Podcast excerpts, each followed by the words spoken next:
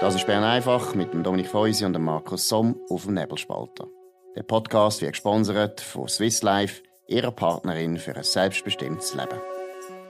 Ja, heute zusammen, das ist der zwanzigster Mai zweitausendeinundzwanzig. Dominik Feusi, Bern.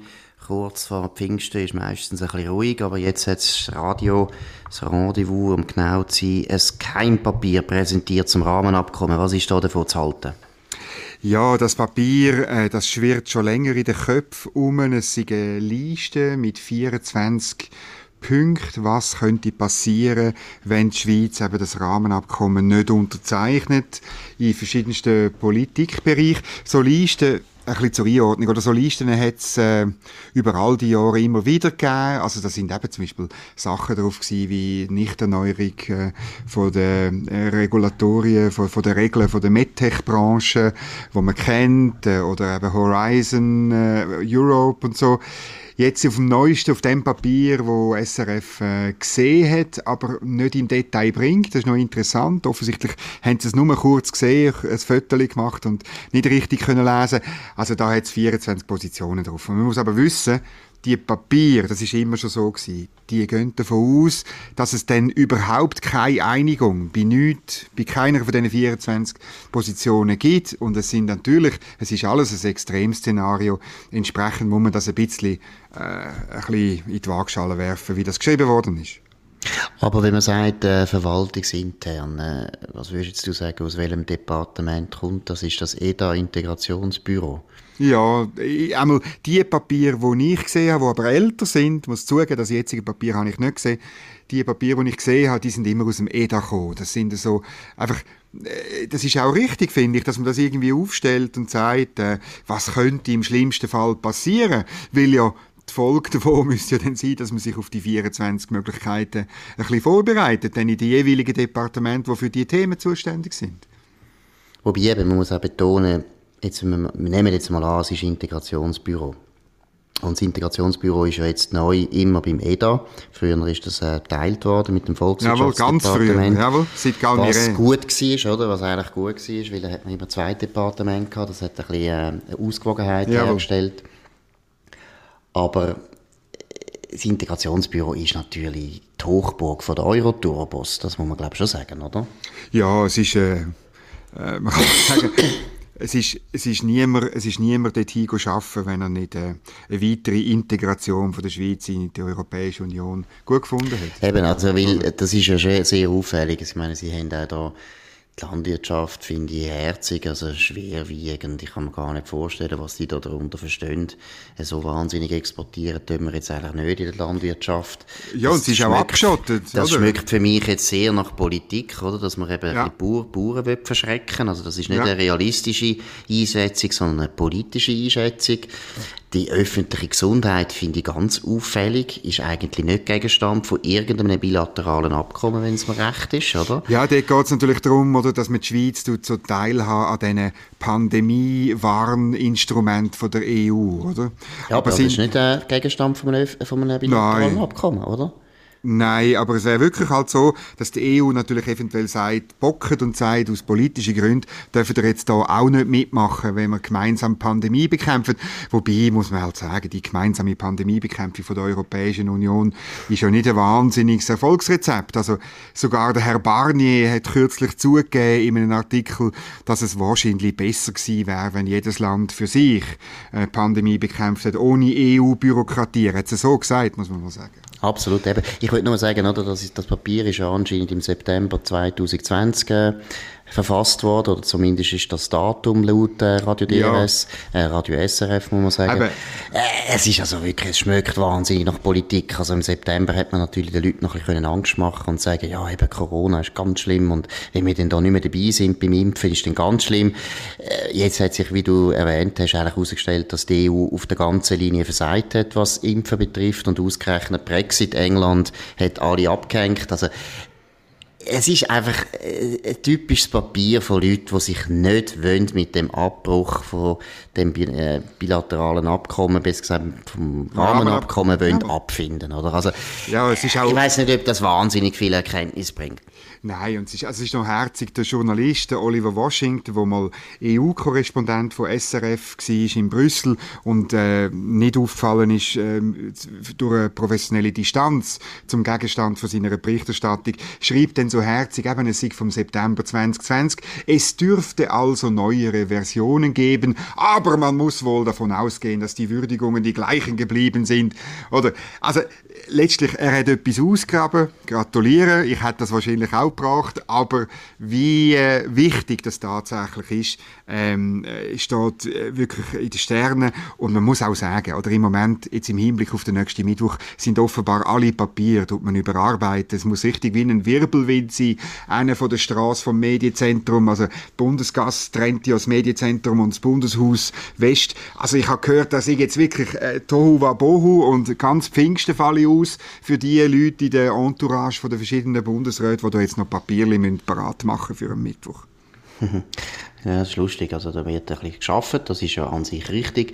Ich kann einfach noch darauf hinweisen, obwohl wir ja ab und zu durchaus auch von dem profitieren, aber es ist natürlich von einem Beamten, der jetzt hier im Integrationsbüro sitzt und so ein altes Papier ausgrabt, wo offensichtlich Parlamentarier gern hätten und der Bundesrat findet, äh, sage ich ein bisschen heikel, weil man der E U natürlich auf dem Silbertablett genau präsentiert, wo man das Gefühl hat, sei man verletzlich. Also ich meine, man muss es schon mal auf der Zunge zergehen lassen. Es ist ein Papier, wo genau der E U sagt, schaut mal, dort haben wir Angst, genau, dass ihr etwas macht. Jeder normale, patriotische, loyale Beamte würde so ein Papier nie an die Öffentlichkeit tun. Auch wenn er dreihundert Mal der E U beitreten will. Also ich muss einmal das sagen, das muss man vielleicht auch mal betonen. Das ist eine unglaubliche Handlung, ehrlich gesagt.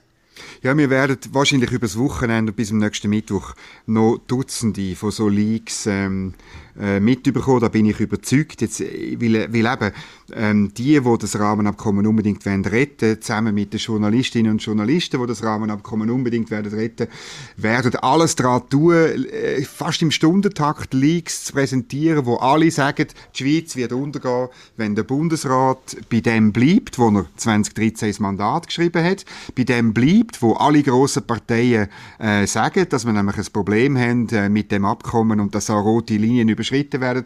Aber look, die Schweiz wird untergehen. Alles wird kaputt gehen, wenn wir nicht nachgehen und unterschreiben, was die E U uns vorgelegt hat.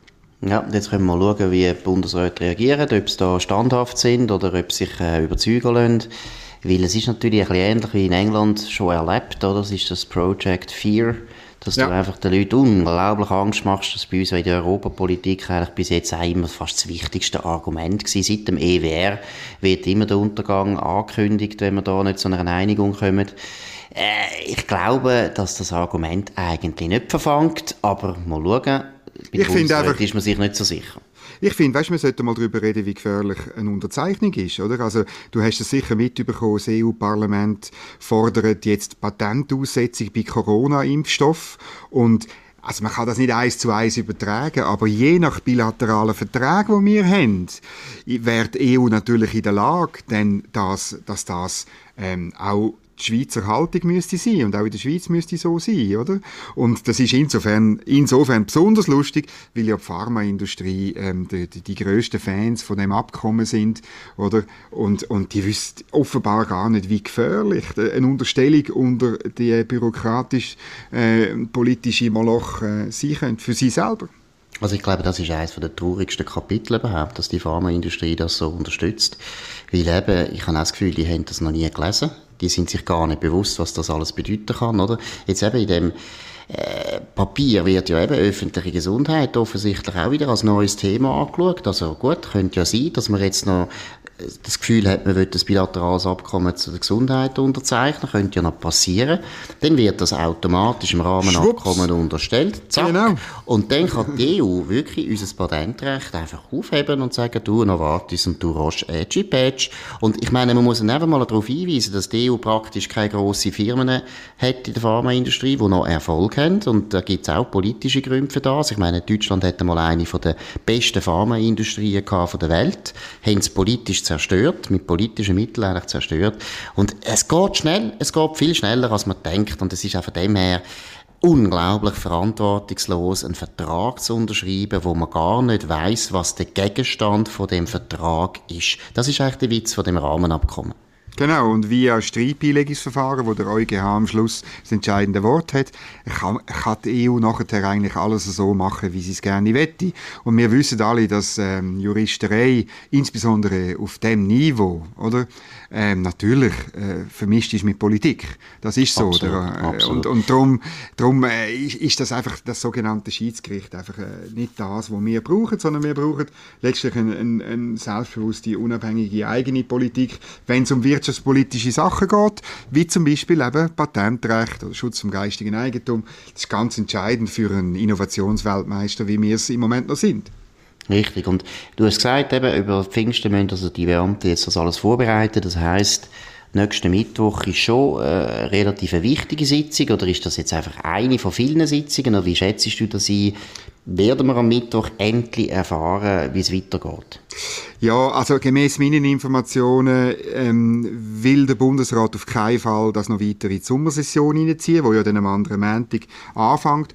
Und das ist auch der Wunsch von der Bundesratsparteien an den von, sogenannten von Wattenwil-Gespräche gsi, dass man die Sache bereinigt vor der Sommersession. Also das deutet alles darauf ein, dass es nächsten Mittwoch dann wird äh, entschieden werden, ob man Abbruch macht. Also Abbruch, das tönt auch immer so furchtbar. Also man wird ja einfach, man wird, äh, man wird das so machen, wie es der, wie es der Guy Parmelin äh, in, in Brüssel vorgemacht hat. Sehr elegant. Ich hoffe auf Französisch, oder? Mhm. Irgendwie eine Formulierung findet und sagt, schau, dem einfach das vorliegende, es geht ja nur um das vorliegende Papier, genau, können wir nicht unterzeichnen. Wir genau. wollen aber Freunde bleiben, wir, wir wollen mit euch Handel treiben, wir wollen mit euch forschen, wir wollen mit euch Probleme lösen. Wir genau. sind sogar bereit, vielleicht die Kohäsionsmilliarden am Parlament vorzuschlagen, dass es die Kohäsionsmilliarden doch noch zahlt, aber ähm, tönt einfach aufhören, uns peinsacken mit der Börsenequivalenz, mit der M R A, also mit der technischen Handelshemmnis. Sonst, ja, tun wir die Börse, äh, die, die Kohäsionsmilliarden vielleicht bei uns behalten. Ja, ich finde das eher ein richtiger Hinweis, oder, dass man einfach mal aufhört, das so pathetisch völlig zu überhöhen. Also ja, wenn ja, da genau. irgendwie die ganze Eidgenossenschaft jetzt, äh, ich weiss auch nicht, in den Zustand von etwa dreizehnhundertdreizehn zurückschrauben. Bombe. Das ist wirklich furchtbar. Ja, es ist furchtbar. Und ich meine, es ist natürlich typisch in der Berichterstattung, das ist eine Berichterstattung, die prägt wird von Journalisten, die im ganzen Leben lang äh, erstens noch nie verhandelt haben. Also wir haben auch nicht wahnsinnig viele Verhandlungen gemacht, würde ich mich da gar nicht aufspielen. Aber äh, jeder, der verhandelt, und eben die meisten Unternehmer haben die Erfahrung, ist einfach Kopfdeckel von, von zehn Verhandlungen scheitert acht. Das ist absolut normal, das ist nichts Schlimmes. Das ist wie wenn man ins Restaurant geht und sagt, ich hätte gerne Spaghetti, und nachher sagt man, oh nein, ich will Rösti. Das ist nicht so schlimm. Und wir sind so in der Zeit von der, ich weiss auch nicht, so, alle sind so, so, so Hefeli-Schüler-mässig, oder? Es ist alles ganz schlimm, oder? Also das ist furchtbar. Ja, ja, und mit den Fakten halten das ja nicht stand, oder die behauptete Erosion von der bilateralen Verträge, die ist gemäss vom Bundesrat angeforderter Studie, ist das null Komma sieben Prozent Wachstum innerhalb von den nächsten achtzehn Jahren. Da muss ich einfach Gut. sagen, wir haben schon mal geredet von den siebzig Milliarden Regulierungskosten pro Jahr, oder? Also wir haben einfach die Hausaufgaben, die wir zu machen haben, ist der viel grössere Hebel. Ein Ho- ein, sagen. Und ein die, Restaurants, die Restaurants jetzt so lange schliessen, hat uns auch schon ziemlich viel Geld gekostet. Und da hat keiner von diesen Journalisten äh, wahnsinnig sich beklagt. Genau. Also, Fitnessstudio. Fitnessstudio haben auch Fitnessstudios. Die genau. können aufmachen. Ja, was ist dort? Ja, also ich bin ja nicht Experte für Fitnessstudio. Aber das kann ich jetzt nicht sagen. Das hättest du wirklich nicht betonen. Das war deine Chance gewesen. Genau. Nein, aber ich habe ich ha den Werner Kieser einmal an einem Referat erlebt, äh, vor Unternehmer, und das ist eine wahnsinnige Persönlichkeit. Er ist heute gestorben, das ist äh, ein Verlust, äh, einfach auch für, für, für das, für das, was das Land ein bisschen ausmacht. Einfach ganz kurz, er ist, er ist ein, äh, eine Schreinerlehre eigentlich gemacht und hat boxet und hat äh, sich einen Boxunfall, als siebzehnjähriger einen Boxunfall zugezogen. Und dann haben ihm, äh, der Trainer und der Arzt haben gesagt, ja, tu dich einfach schonen, tu dich schonen. Und dann hat er aber erfahren von einem spanischen Profiboxer, besser als schonen ist Krafttraining. Wieder die Muskeln aufbauen hm. und, und pflegen, um können wieder gesund werden. Und mhm. das ist die Initialzündung neunzehnhundertsiebenundfünfzig für eine unglaubliche Erfolgsgeschichte. Man muss, das einfach, muss sich das einfach mal vor Augen führen. Lang hat er nur ein Studio in Zürich. Er hat aus Schrott hat er selber geschweißt, sich die ersten Hanteln äh, geschweißt. Also er hat auf dem Schrottplatz für vierzig Rappen das Kilo äh, Eisen gekauft und äh, das so zusammengeschweißt und dann das erste Studio gemacht. Er hat dann äh, einen Durchbruch erlebt äh, in der Schweiz zuerst, mit einem Franchise-System. Er ist Generalimporteur geworden, auf Deutschland, Österreich, äh, auf Australien und in noch ein paar andere Länder äh, expandiert. Eine wahnsinnige Erfolgsstory von einem Schreinerlehrling. Müssen Sie jetzt einfach einmal sagen.